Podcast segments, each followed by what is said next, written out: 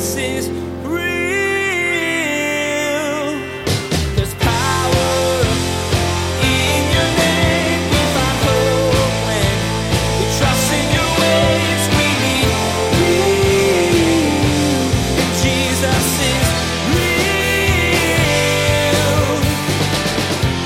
So instead of worrying, try seeking.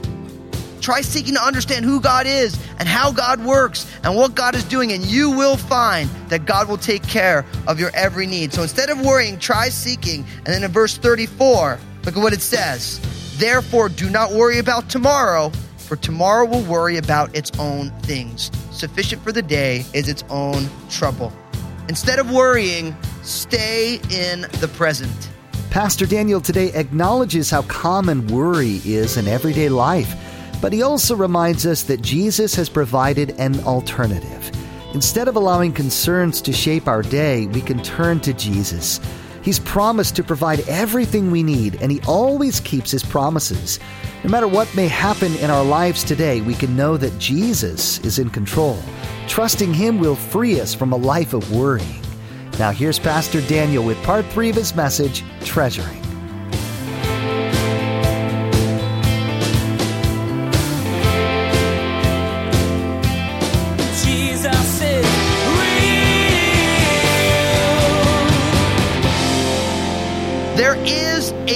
God in your heart, whether you like it or not.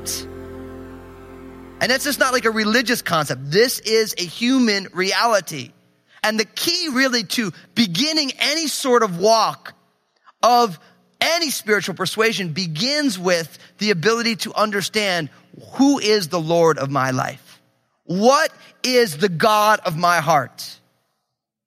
See, we live in a day and age, it's fascinating, where, you know, entertainment isn't bad in and of itself, but we live in a culture that is so entertained that we've actually lost the ability to actually be introspective even a little bit.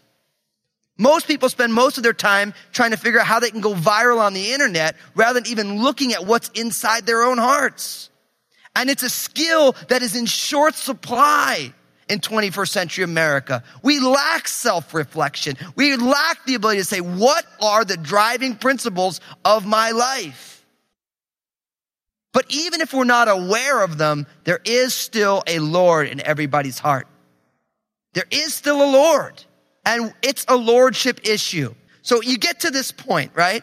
Jesus says, listen, don't lay up treasures on earth, lay them up in heaven. Be generous in the way that you are. You can't serve two masters. And someone will always say then, well, Pastor Daniel, what do I do with my money? What do I do? And I would simply say this. It's a simple saying. I heard it long ago. I'm so blessed for it. Don't serve your money. Serve the Lord and your money will serve you. I'm going to say it again. You can write it down if you want. Do not serve your money.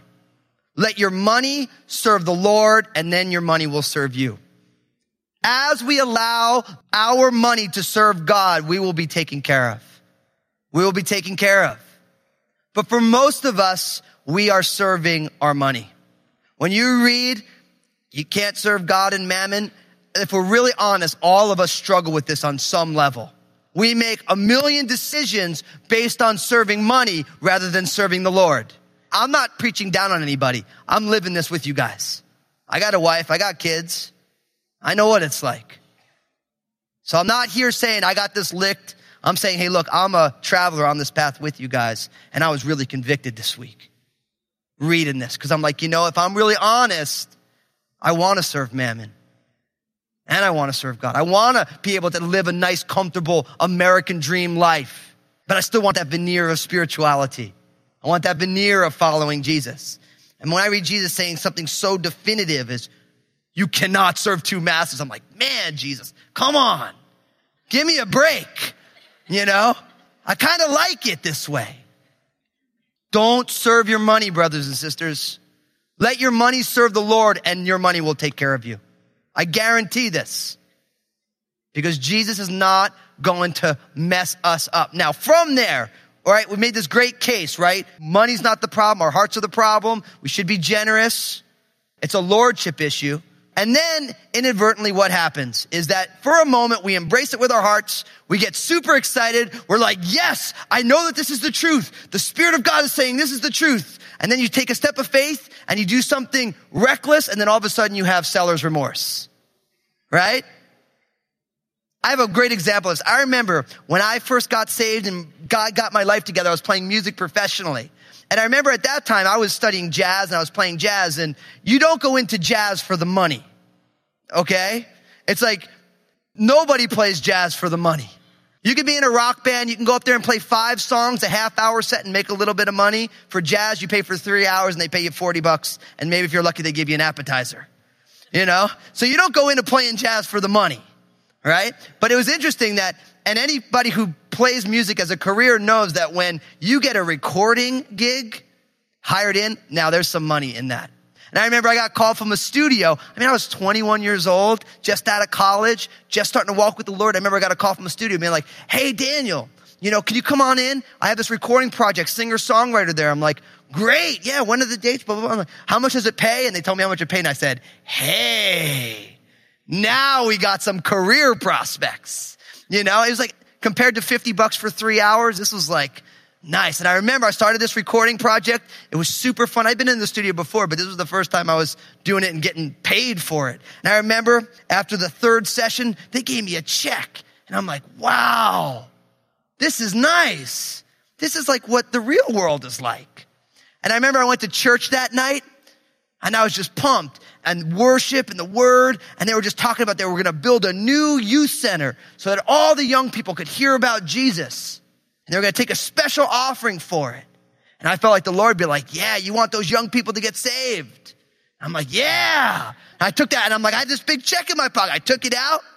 Offering came, I signed paid to the order, put the church's name on it, and I dropped it in and I felt like a million bucks. I'm like, yeah, young people come to hear about Jesus. And I was so excited. And then what happened was I got home. And I thought to myself, holy cow. What was I thinking? And then I woke up the next morning and I called the church. uh, yeah, I, I mistakenly dropped a check into the offering basket. Seller's remorse, right? None of you know what that's like, I'm sure, right? And then I felt convicted. I'm like, well, you know what? Listen, I didn't really drop it in. Because what happens? You hear all this stuff about being Jesus like, right? That I'm not, I'm, I'm going to sow up treasures in heaven. And then you do something kind of Jesus like, and then all of a sudden you freak out because what am I doing? And what happens? Worry sets in, right?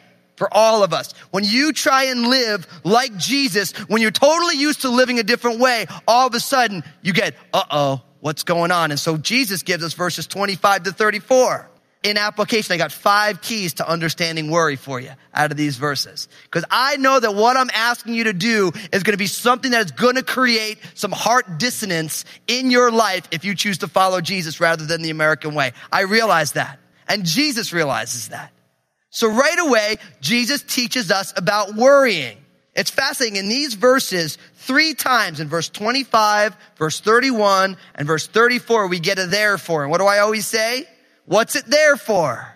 You see it there for, you say, what's it there for? It's always drawing a conclusion because of this radical new reality that we're supposed to be laying up in treasures in heaven and not on earth. We're supposed to be generous instead of being stingy, that we can only serve one master and that master is meant to be the Lord. Jesus says three times, therefore do not worry. Do not worry. So what I have for you is I have three reasons not to worry. And then I have two things to do instead of worrying. Let's look at it. In verse 25, therefore I say to you, do not worry about your life, what you will eat or what you will drink, nor about your body, what you will put on. Is not life more than food and the body more than clothing? Look at the birds of the air. They neither sow nor reap nor gather into barns, yet your heavenly father feeds them. Are you not of more value than they? Which of you by worrying can add one cubit to his stature? So why do you worry about clothing? Consider the lilies of the field, how they grow. They neither toil nor spin. Yet I say to you that even Solomon in all his glory was not arrayed like one of these. Now if God so clothes the grass of the field, which today is and tomorrow is thrown into the oven, will he not much more clothe you, O you of little faith? Therefore, do not worry saying, what shall we eat? Or what shall we drink? Or what shall we wear? For after all these things the Gentiles seek, for the, for your heavenly father knows that you need all these things. Now, first, in verse 25, Jesus begins by knowing what he just taught, the reality that people are going to worry, what are we going to eat and what are we going to wear? Now, it's fascinating that it shows how different Jesus' culture was than ours. Because when I'm asking you guys to be generous, I realize that most of you have a closet full of clothes. Most of you live in a house with a lot of empty space in it. Like I grew up in a home that there was a whole room that just had furniture in that you never sat in. They call it the living room. I mean, how oxymoronic is that? The living room is the one room in the house that no one goes into. And it's got like couches with plastic on. I mean, it's totally weird. The living room that no one goes into. And every once in a while, I used to put my upright bass in there. And I thought, like, when I put it in there, it was just like, you know, there's a new piece of furniture in the living room. So odd. Anyway, Jesus realized that for the people he's talking to, they're thinking to themselves, if I live like this, what am I going to eat? What am I going to wear? How am I going to survive? The basics of human need, food and clothing. Now, I realize that in talking to you guys, most of you are not worried about that at all. Most of you, you could take half your wardrobe and you could give it to Goodwill and you still have more clothes than 95% of the globe. Okay?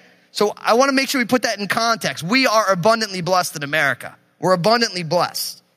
But Jesus uses two examples to dispel the worry that comes from the basic necessities of life. First, he uses the birds of the air and then he uses the lilies of the field the birds of the air. He says, look at the birds of the air. Right? They neither sow nor reap nor gathered into barns, but yet your heavenly father feeds them.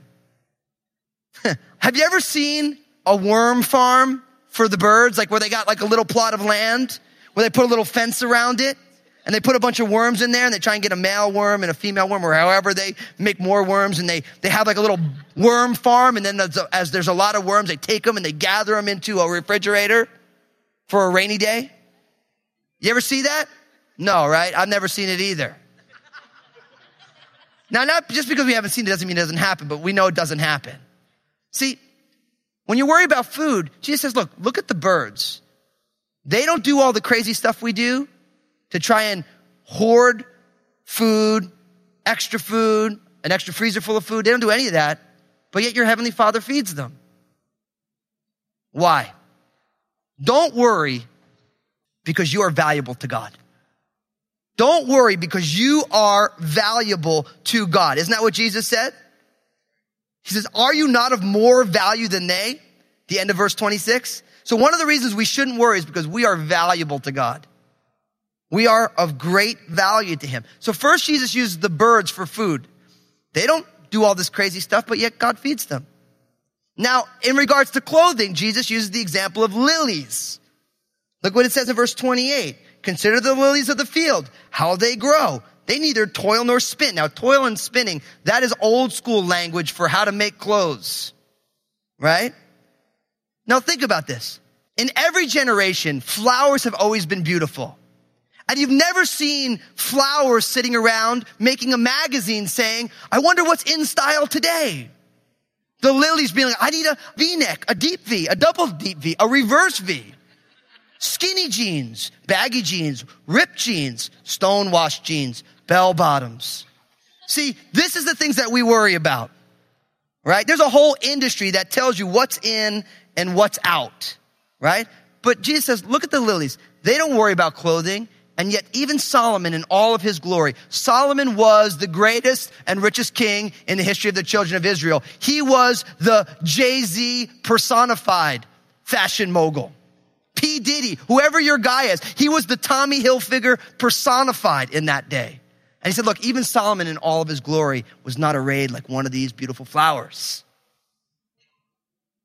See, this is beautiful. If we were to learn from Francis of Assisi and go and smell the flowers and look at the birds, check out what God has created in nature, we will find that we are more valuable to God than these things. So we don't have a need to worry about it. It doesn't make any sense to worry. So not only should we not worry because you are valuable to God, but look at verse 27. Which one of you by worrying can add one cubit to his stature? Now, in Jesus' day, a cubit was the distance between the crook of your elbow to the tip of your middle finger. Now, I realize some people's arms are longer than other people's, but by and large, it was about a foot and a half.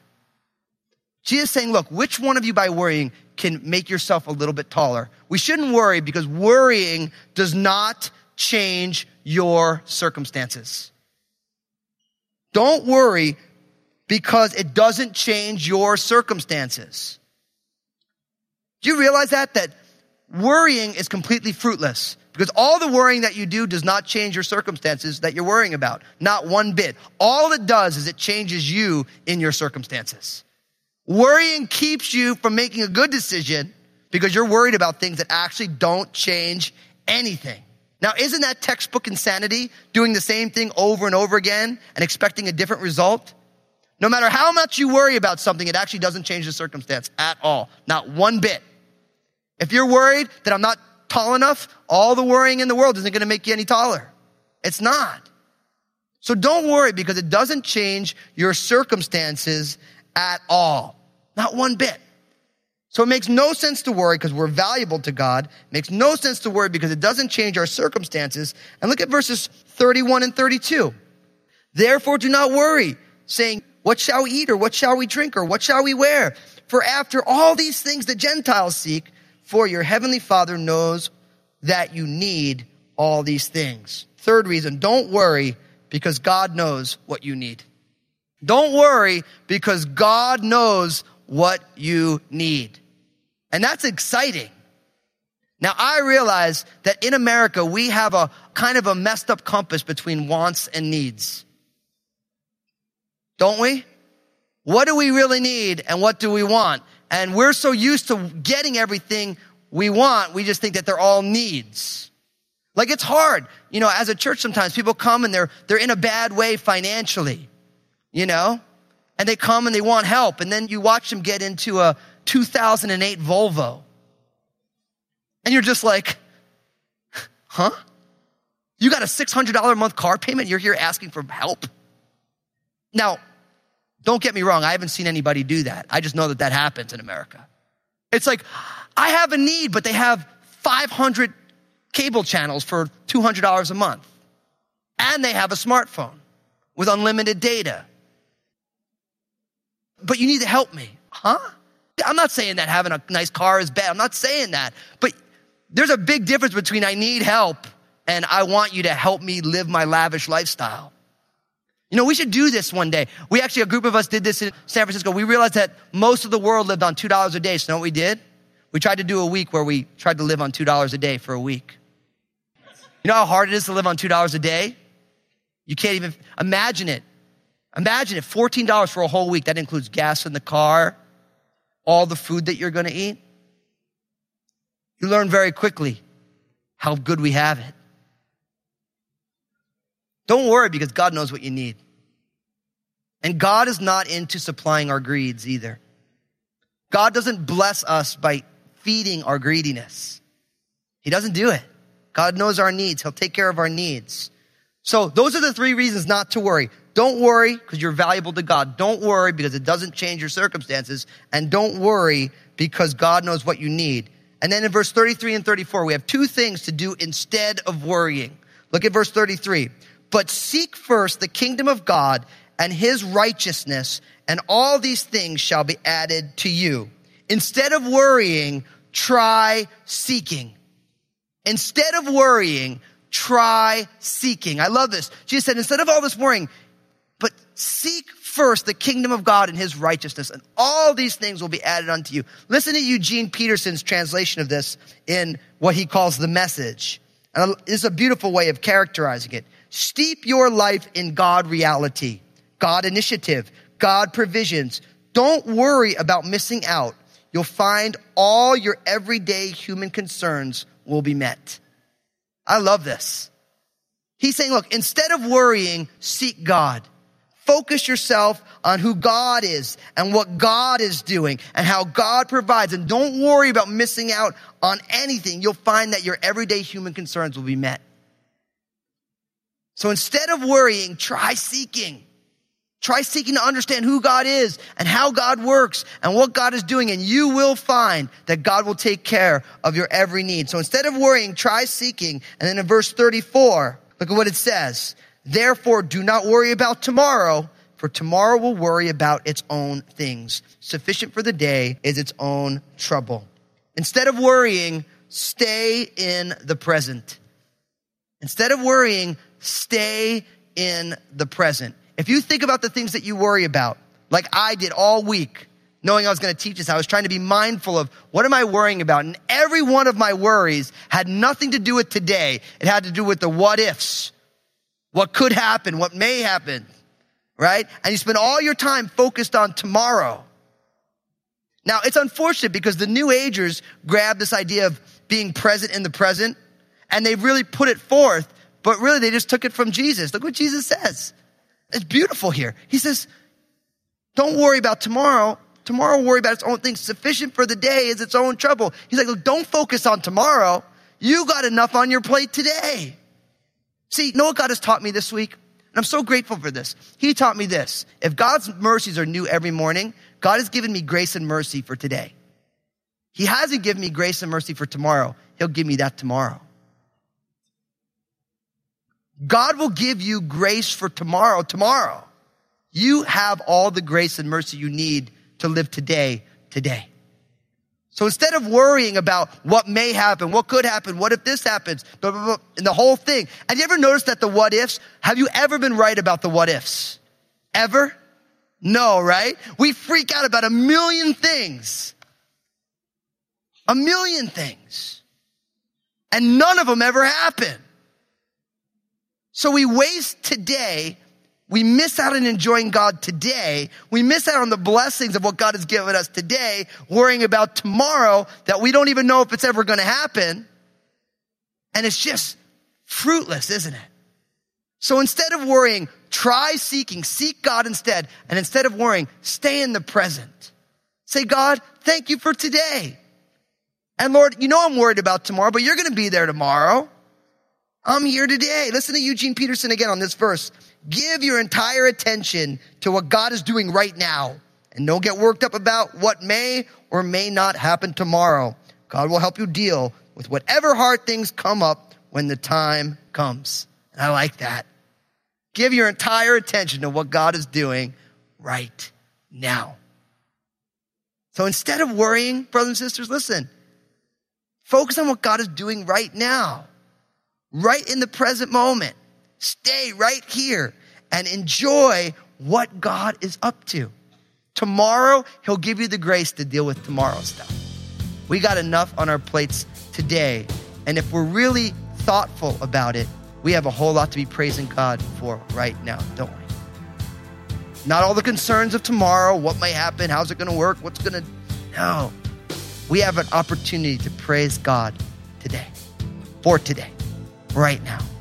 And we trust Him for tomorrow. Jesus is real. Worry can take over our minds in little time. Today, Pastor Daniel shared ways to recognize the worry in our lives and things to do instead of worry. When apprehension fills our hearts, we can turn to Jesus and allow His promises to ease our minds. Hey everybody, Pastor Daniel here. Life can be crazy busy at times. I don't know about you, I can go through the whole day blowing through my calendar, and by the end, I can think, where did the time go? Did I even spend it well or wisely? Did I pause and take a few moments to reflect on how good God is and how amazing His love is, and to pray for those in my life and those around me in the world? Well, I found something that helps me remember. I wear a real leather bracelet all throughout the day. That bracelet catches my eyes, and it's a constant reminder of what God is doing in my and in the world around me. Every time I wear the real bracelet, I'm prompted to pray and to give thanks. And I want to make this bracelet available to you as well. Here's Josh with some more information about how you can get your very own real bracelet. Thanks, Pastor Daniel. I agree. It's easy to lose track of the important things in this life. Right now, you can join us in partnering with Jesus is Real Radio and receive a tool that will help you remember the important things. A leather craftsman at Crossroads Community Church handmade leather bracelets with the word real on them. Like Pastor Daniel, when you wear your real bracelet, you'll have a constant reminder to pray and give thanks. For anyone who supports Jesus is Real Radio with a gift of $25 or more this month, we will send you your very own real bracelet as a thanks. Remember, your support helps us do what we do here at Jesus is Real Radio.